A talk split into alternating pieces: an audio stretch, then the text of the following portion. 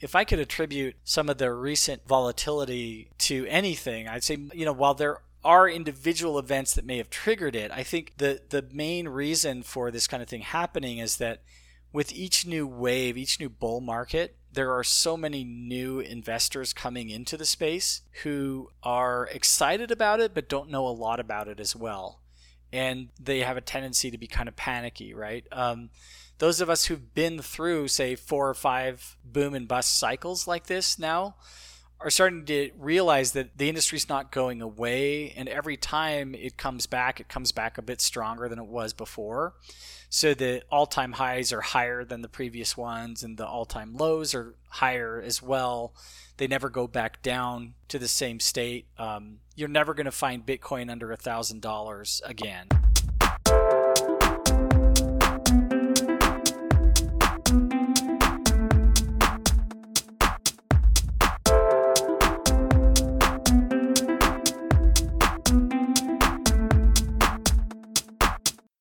Information provided by Wall Street Petting Zoo is for educational purposes only and not intended to be financial advice. Please consult with a licensed financial advisor before making any financial decisions.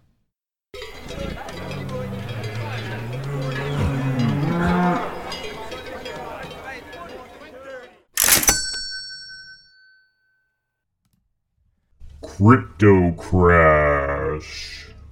So, Wednesday morning, the entire cryptocurrency market suffered a flash crash with Bitcoin down 30% and Ethereum down 45% at the low of the day. Was it a buying opportunity or the beginning of the end for crypto? Hello, and welcome back to a special cryptocurrency episode of the Wall Street Petting Zoo. I'm Christopher Smith. And I'm Robert Coburn. Uh, the cryptocurrency world moves fast, Chris. As you said, Bitcoin and Ethereum dropped 30% and 45% Wednesday morning, and many altcoins, meaning cryptocurrencies other than Bitcoin and Ethereum, suffered drops of 50% or more. But by midday, they were back up, and with Ethereum rallying more than 50% off the lows. Uh, the next few days were a wild roller coaster ride with intraday price swings of 35% or more. I think a few fortunes have been made and lost in the past few days. Uh, this week, we'll dig into the reasons for the crash. We'll also nerd out a bit on cryptocurrency technologies and make some predictions about where the market might go from here. There have been lots of interesting developments in the cryptocurrency world lately. Bitcoin has gotten a lot of negative publicity because of its environmental cost. By one estimate, Bitcoin uses 120 terawatt hours per year. That means that if Bitcoin were a country, it would be the 28th largest energy consumer above Norway and Argentina, and the seventh largest carbon emitter. And this to process just 270,000 transactions per day, which is a pretty minuscule number of transactions. For comparison, Visa processes 150 million transactions per day, which is 550 times as many transactions as the Bitcoin network is processing. To put this into perspective, the energy used by a single Bitcoin transaction could power your home for 24 days. And unfortunately, Bitcoin doesn't become more efficient over time. Quite the opposite, in fact. It's deliberately designed to become less efficient over time in order to make it harder for hackers to attack. Financial Times published a projection the other day that Bitcoin is such a gross polluter that it could single handedly foil the Paris Agreement on Climate Change's goal to keep global warming under 2 degrees over the next few decades. The environmental cost of Bitcoin has led even some of its biggest fans to turn against it. Until recently, Elon Musk, the CEO of Tesla, was a big Bitcoin booster and has been allowing customers to buy cars with Bitcoin but a couple weeks ago, Musk announced on Twitter that Tesla would no longer accept Bitcoin and would sell the Bitcoin it had on the books. He may he specifically cited Bitcoin's environmental cost as the reason, although another reason may be that because of the intricacies of corporate accounting, Tesla can't book Bitcoin as profit. So Bitcoin purchases left a big hole in Tesla's balance sheet on their last earnings report. Whatever the reasons for the announcement, it caused a big price drop and a lot of anger against Elon Musk for bit, from Bitcoin investors who got burnt by the tweet. As an alternative to Bitcoin, Musk has been boosting Dogecoin. Now, Dogecoin was created as a joke based on a meme about a dog, and Elon Musk's boosterism of Dogecoin has been a bit of a clown show. He tweeted that he has been working with the Dogecoin developers to make improvements to the Do- to Dogecoin, and then the developers came back and said that they had never talked to Elon Musk. Uh, so a bit messy in terms of the, the Twitter back and forth. But Doge is more efficient than Bitcoin. Elon Musk is correct about that because it uses a faster algorithm than Bitcoin does. However, because it uses a faster algorithm, it's also less secure against hacking than Bitcoin. And like Bitcoin, it's still what's called a proof of work coin. We'll get into that a little bit later when we interview our special guest today. Proof of work is less efficient than a lot of other coins that are proof of stake. And uh, these are just two different ways of making sure that transactions are secure. Most of the crypto world right now is moving toward proof of stake because it's so much more efficient. So, all of that means that Dogecoin is not the best choice necessarily to solve the environmental problem with Bitcoin. Uh, it's also an odd choice for an investment because new Dogecoins are created very rapidly. The rewards for mining Dogecoin are extremely high uh, which means that the value of your coins is constantly being diluted by the creation of lots of new coins. And so most crypto investors seek out coins with a much more limited supply than Dogecoin has. While Dogecoin has been trading like a meme, going up on the marijuana holiday 420 and topping out at the sex number price of 69 cents, another coin has been massively outperforming Bitcoin all year, I'm speaking of Ethereum, the second biggest crypto coin by market cap. Like Bitcoin, Ethereum is a proof of work coin that's very damaging to the environment. But unlike Bitcoin, the Ethereum developers are actively working to convert the coin to a proof of stake system that would make it much more environmentally friendly. The conversion is supposed to happen sometime this year, and traders have been enthusiastically buying Ethereum in anticipation. Ethereum is getting close to half of Bitcoin's market cap, and I wouldn't be surprised if, to see it surpass Bitcoin by the end of 2021.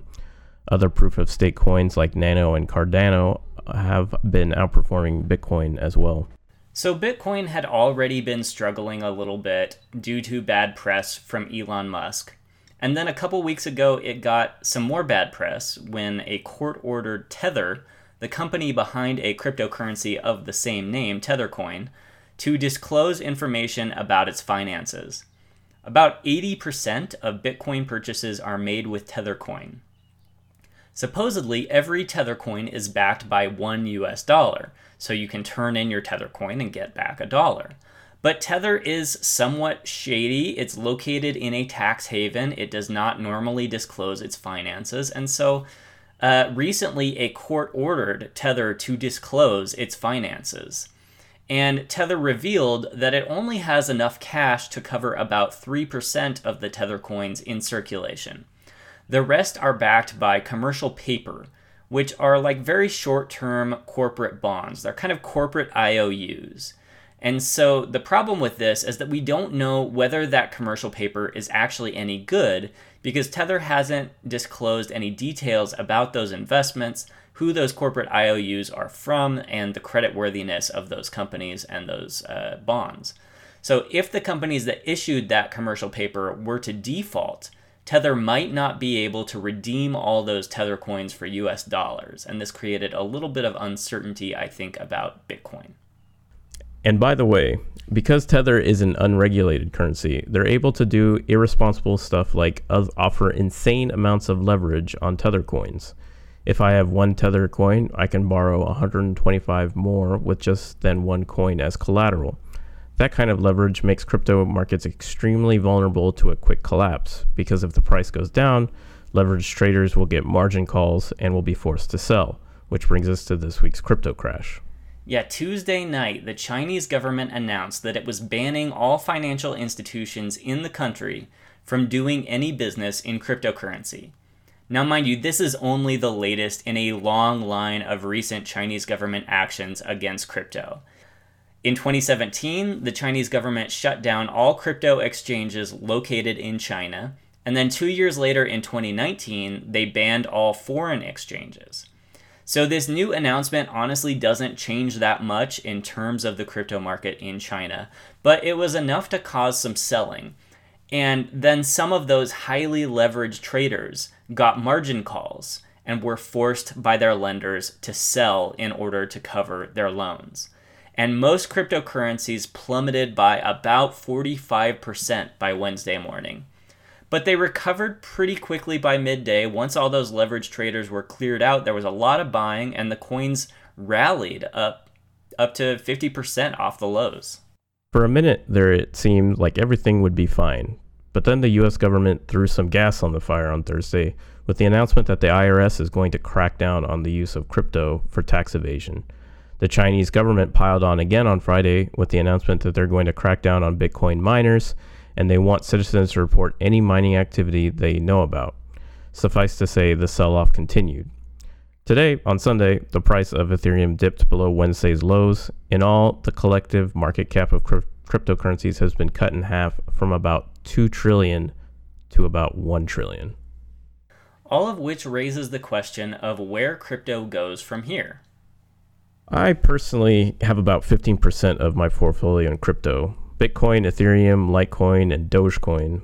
Unlike previous investment blowups in the past, such as you know the tulip bulb investment bubble in the 1600s, and the South Sea Company in the 1700s, I feel that cryptocurrency is distinguishing itself to inevitably having a functional use in society. So we disagree a little bit on this, Robert, because I think tulip bulbs had a functional use in society as well. We still use tulip bulbs today. They just weren't useful enough to warrant the massive prices that speculators were paying for them at the peak of that bubble in the 1600s. And I kind of feel the same about crypto. I, I, agree with you that it has some usefulness, but I worry that a $2 trillion market cap is just a, a huge valuation for what is essentially an anonymous and decentralized wire transfer service, kind of like a citizen's Western Union. That's just a huge valuation for that kind of technology. And I also worry a lot about the environmental impact and the way that crypto facilitates criminal activity.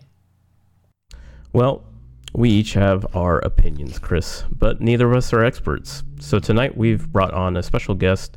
Please welcome to the show Carl Youngblood, a senior blockchain specialist with Amazon Web Services, or AWS, and the founder of his own consulting company, Blockchain Consulting LLC. Welcome to the show, Carl. We're so excited to have you. Hi, Robert and Chris. It's great to be with you guys. One thing I should say is that the opinions that I share here will be my own and don't necessarily reflect my employer at all. Um, and also don't constitute any form of investment advice. Absolutely. Yeah, Carl, why don't you start by telling our listeners very briefly what is a cryptocurrency and what's the difference between a proof of proof of work coin and a proof of stake coin? So, a cryptocurrency is basically a decentralized ledger that keeps track of balances that are stored uh, across many different accounts, each of which is controlled by the owner of the private key that corresponds with a particular account. So funds can only be transferred from one account to another if the owner of the private key signs a transaction proving that they had the authority to make that transfer.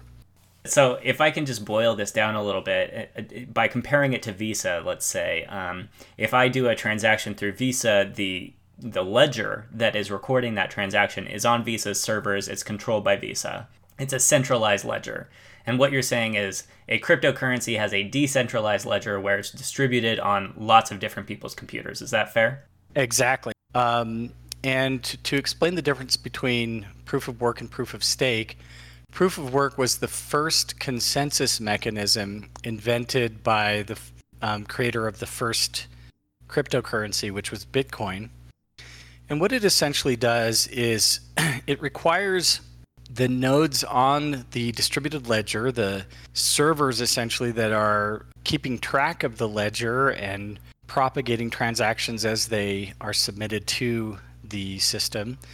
Um, it requires these nodes to perform some kind of computation before they can earn the right to produce the next page in the ledger, the next block in the blockchain, if you will.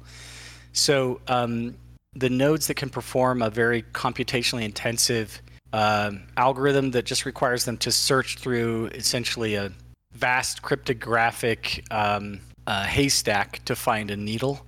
Um, the ones that have the most computational capacity are the ones that are more likely to find that uh, solution to this this computational problem, and therefore and thereby earn the right to produce the next block. And after producing the next block, they're rewarded with a certain amount of tokens. In this case, in the in the case of Bitcoin, they're rewarded with Bitcoin for producing that block. So that's in a in brief, that's what a proof of work does. Now, proof of stake is a kind of innovation that appeared in subsequent blockchains.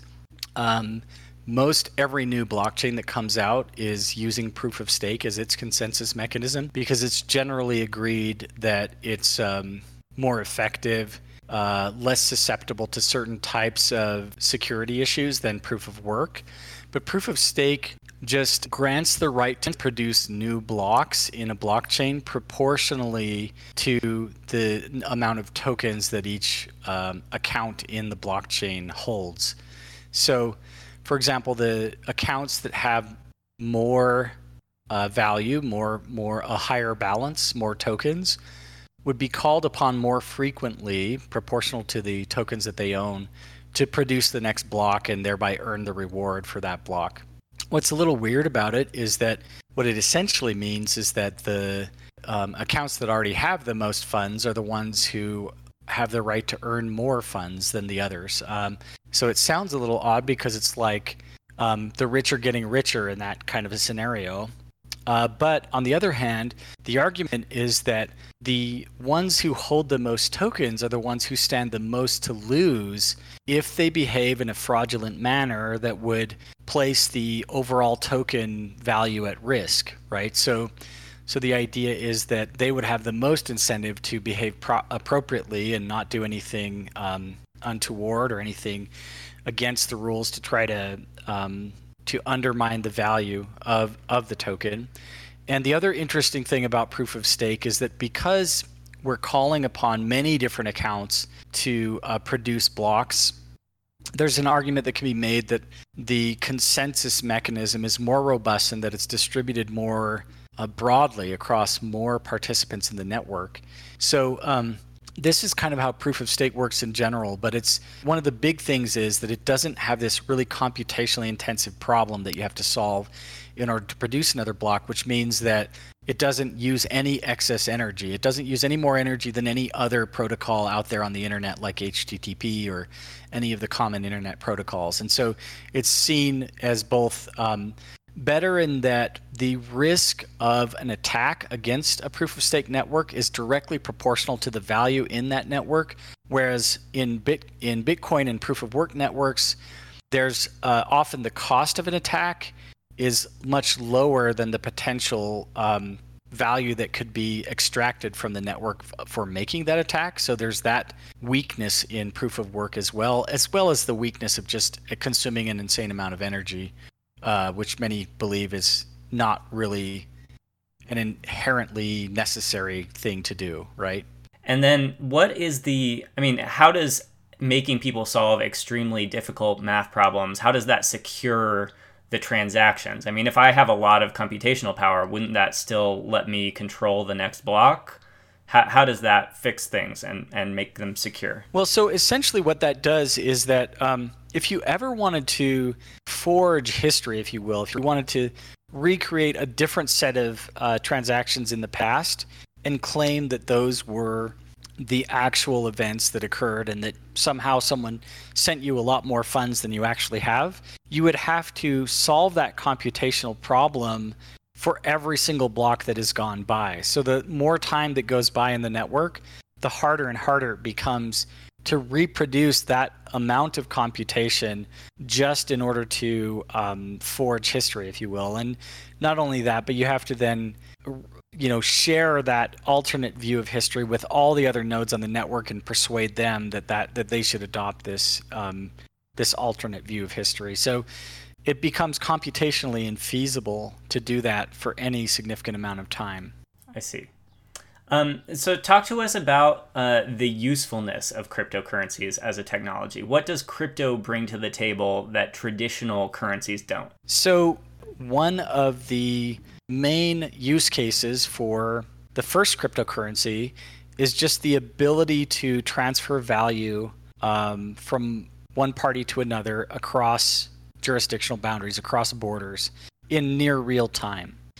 So, um, if you were to compare that to the the best alternative nowadays, I would say probably a wire transfer is you know one of the fastest ways of sending money to another individual out there. Um, if we're just talking person to person transfers, right? Let's just look at that use case of the person to person wire transfer. You know, I call my bank, I send some funds, or or I go online and I ask for a wire to be sent and I'll get a call from my bank a few hours later confirming that that is that I indeed wanted this to happen and that it's not some other person doing it against my will. And then if I'm lucky it will go out the same day and by the later on in the afternoon it will be seen on the other side. Maybe it'll take until the next day depending on the cutoffs that they have. So if you compare a Bitcoin transfer with a wire transfer, I actually feel that the experience the user experience is better on Bitcoin um, and then, of course, newer blockchains um, are a little bit better than that, and they go they go a little faster than Bitcoin usually. Um, and that's one use case, right? That's the person-to-person transfer of value. Um, but another really critical use case that is a part of pretty much every what I call second-generation blockchains, which um, Ethereum is the most noteworthy of those. Um, they added the notion of that that the transactions that are being submitted to the blockchain are not just debits and credits like Bitcoin does, but they're actually um, opcodes for a computer CPU, essentially. So they are now arbitrary software commands that can be used to encode any type of business logic that you want to encode.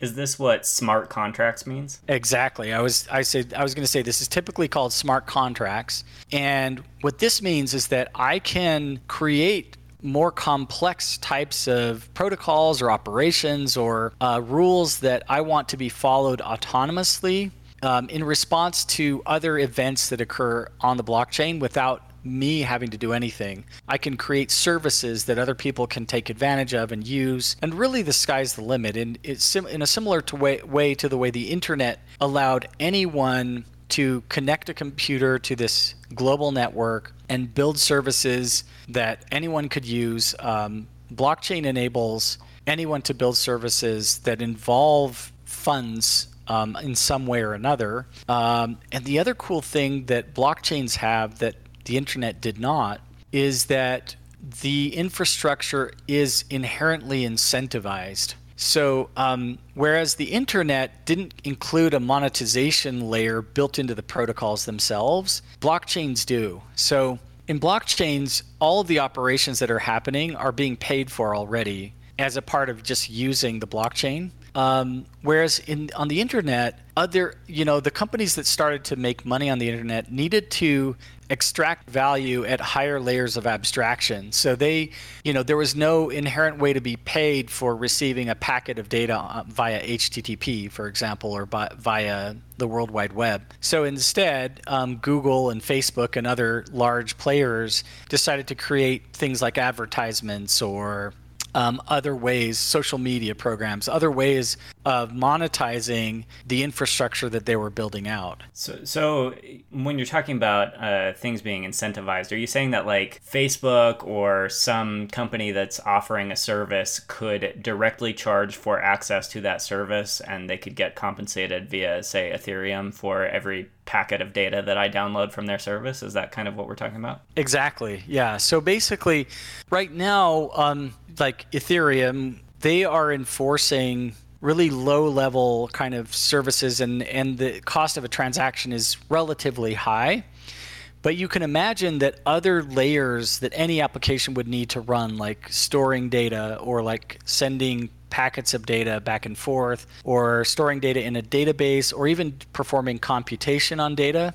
Um, all of those kind of services that you currently receive from a cloud provider like AWS or Google Cloud or others um, could be incentivized with crypto. So you could have protocol layers where the providers of these services are all a part of a peer to peer network. And you're kind of renting space from them and renting other services from them, and they're charging you. Um, and there's a comp like a competitive marketplace where you you know rent these services from the various providers that are out there in this peer-to-peer network and they're all paid and incentivized to provide these services with crypto and if if they're not you know if they're functioning in a fraudulent way they get slashed and they lose some of their funds and you know various things that can be done to enforce the harmonious operation of a peer-to-peer service that no one central provider is providing Carl, there are so many cryptocurrencies out there now, and it seems it's time to start being selective about which ones to buy,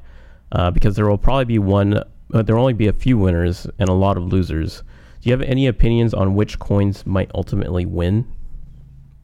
Well, so the space is getting more sophisticated in the sense that it's now possible to hold on to your cryptocurrency, your tokens, whatever they happen to be, and um, not actually sell them, but farm them out or use them as collateral for other services that are providing utility and value to people who are using them to say swap tokens from one to another or or borrowing funds, um, lending funds to others. Um, these kind of basic financial services that are already available in the traditional financial space are now being developed on Ethereum and other second generation blockchains. Um, and it's possible to hold on to your crypto and still be earning returns on that crypto. And so the idea of merely buying a token that's um, of that's not valued very highly right now, and then holding on to it for a long time, and then hopefully selling it at a profit, is um, no longer the only game in town in terms of investment, right? Um, so that just speaking about investing strategies, but if we're talking about the tokens themselves and what they represent and what they're trying to, the types of ecosystems that are being built based on them, I would say that um, right now what we're seeing the most proliferation of is a lot of tokens related to decentralized finance. Um, and I think that while decentralized finance is providing actual utility. It's actually reproducing many of the same functionality that we see in the traditional financial markets, but in a more decentralized, accessible way. I would say that this is only one small slice. Like the financial services industry is is is not the whole. It is not responsible for the anywhere near the entire GDP, say of of the country, right? Um, there's lots of other industries out there that are doing a lot of useful uh, creating a lot of useful products and services. Um, in the same way, there are many other protocols that will be needed to to reproduce the current functionality that is available through centralized services in a more decentralized way. And those things are still in the very early days of their maturity. So there are protocols like Filecoin for um, incentivized distributed storage. Uh, there are protocols like uh, some some related like Bluzelle related to uh, distributed databases. Um, there are other others related to computation, and um, all of those are barely off the ground. Like, and so it's kind of hard to even predict what the winners are going to be there. Um, but then already we see a proliferation of DeFi tokens and things like that,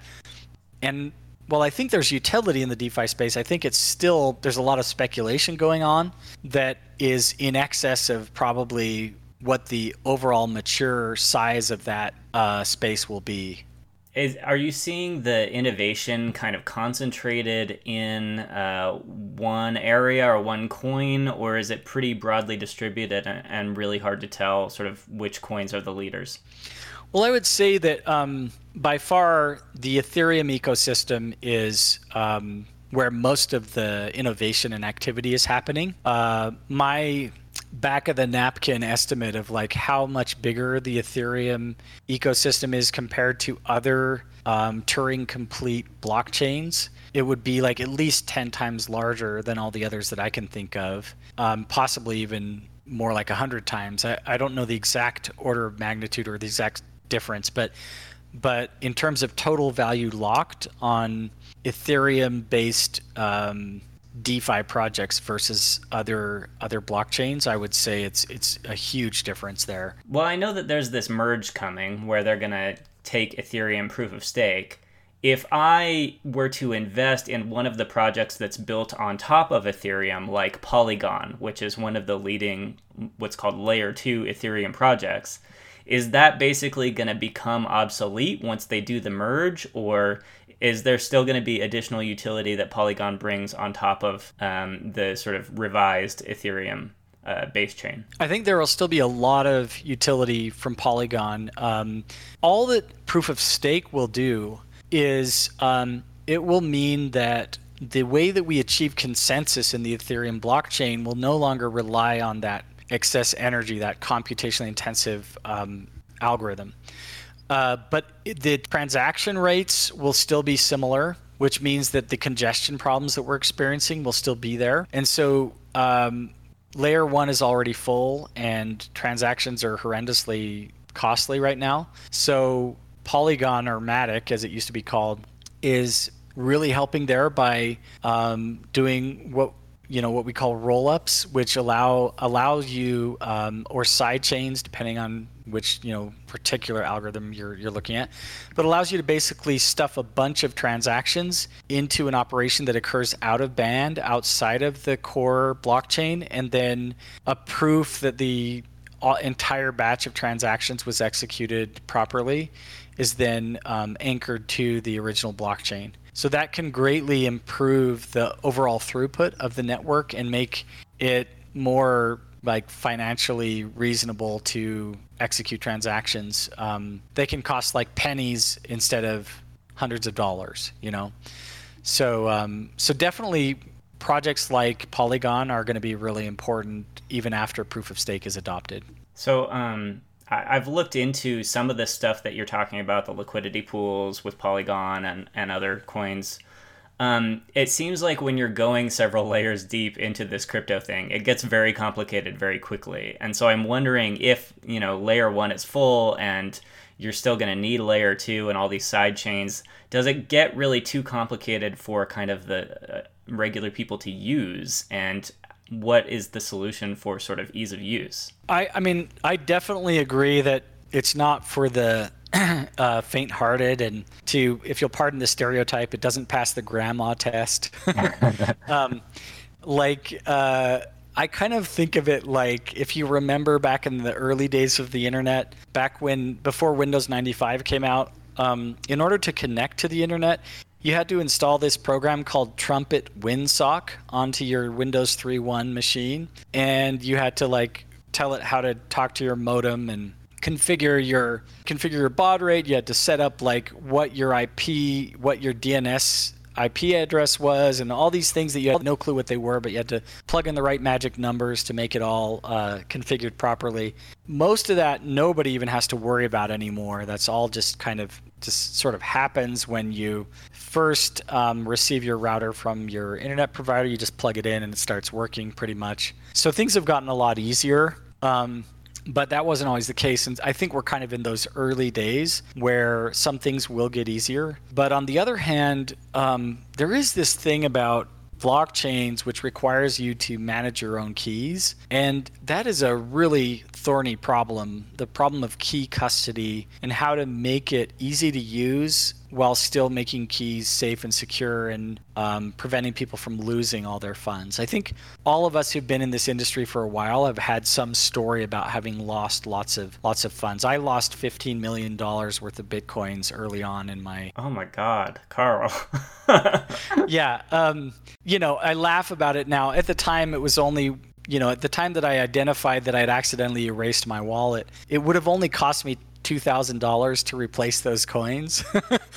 but my wife said, you know, we were going to go on vacation with that, that money, you know, and I just let it, set it aside. And, you know, several years later, it's now worth far more than that. But, you know, we've all had weird stories like that. And, and this is a really challenging problem that I think is, is a, is a difficult, it's a difficult to get right from a user experience perspective and some of the um, strategies we're seeing are things like you know relying on friends and family to help you recover your keys by having like each one of them be able to provide uh, one secret that when combined would allow you to recover. Or just things like trust like creating an agent that is trusted to authorize transactions that don't exceed a certain value. I mean but it's a challenging issue and it's something that's going to take a long time to get right. So I think things will get easier, but they're still always going to be a little bit complicated. And I'm thinking kind of that this may be a generational thing, like in the same way that our kids are very comfortable with using mobile apps and all the kinds of things they do on them. Maybe managing your wallet um, from a cryptocurrency perspective will become like just part of the literacy of the digital literacy of that generation, you know? So Carl, you see cryptocurrencies as just the beginning of what blockchain can do to revolutionize the world, and that's a powerful vision. But as a cryptocurrency investor, buying Bitcoin or Ethereum doesn't necessarily help bring about any of those other changes. Are there any ways to invest in any of those other blockchain technologies yet? Yeah, well, I would say that I do think that just you know, promoting the general activity in the space is probably in an indirect way helping to inspire the future builders who are you know trying to build these these interesting um, interesting futures that we're talking about. There's one called um, Proof of Humanity that I think is kind of interesting. That is a universal basic income project that is trying to create a protocol by which um, individuals could verify that person is actually a real person, prove their personhood, and then become a part of a pool that will eventually um, pay out uh, an income to all of the the pool participants, I guess. Um, so so this is this these are just a few interesting projects out there. There's so many, but um, so so I wouldn't you know pick any of these in particular that I've mentioned as somehow more deserving of merit. But there, you know, if you study the space, there definitely are some exciting things going on, and I'm excited for the long term. I'm curious when you're talking about some of these future applications of blockchain um, and the, the projects that you mentioned. Are those things built on the Ethereum ecosystem? And if so, does um, buying Ethereum kind of constitute a kind of indirect way of being long on some of those other projects? I would say it does. Um, I think that you know more than any other cryptocurrency uh, out there right now, I feel like Ethereum is the most blue chip of them all. I'm even sort of, if I were to identify my own preferences, I would say I'm heavier Ethereum than Bitcoin because of its greater utility there and because of how much more activity is going on in that space. So I do feel like merely buying Ethereum is ultimately an investment in the acti- the entire ecosystem and the activity that's happening there, including some of these other projects that we're talking about, um, because they're all kind of integrating with and making sure they're compatible with that ecosystem. Awesome. Well, thank you so much, Carl, for coming on with us. Love chatting with you. Okay. Well, that's our episode for today. Thanks so much for listening. And if you'd like to support the Wall Street Petting Zoo podcast, please give us a like, share, or comment on your favorite social media app. You can find the Wall Street Petting Zoo podcast on Podbean, iTunes, Stitcher, Spotify, or your favorite podcasting app. If you liked today's podcast episode or found anything in it useful, please consider giving us a five star review on iTunes. It really helps a lot, and we really appreciate your support. Please also consider following Carl Youngblood on Twitter. His handle is at CAYBlood. Thanks again to Carl for coming on the podcast, and thank you, dear podcast listener, for your loyalty and support.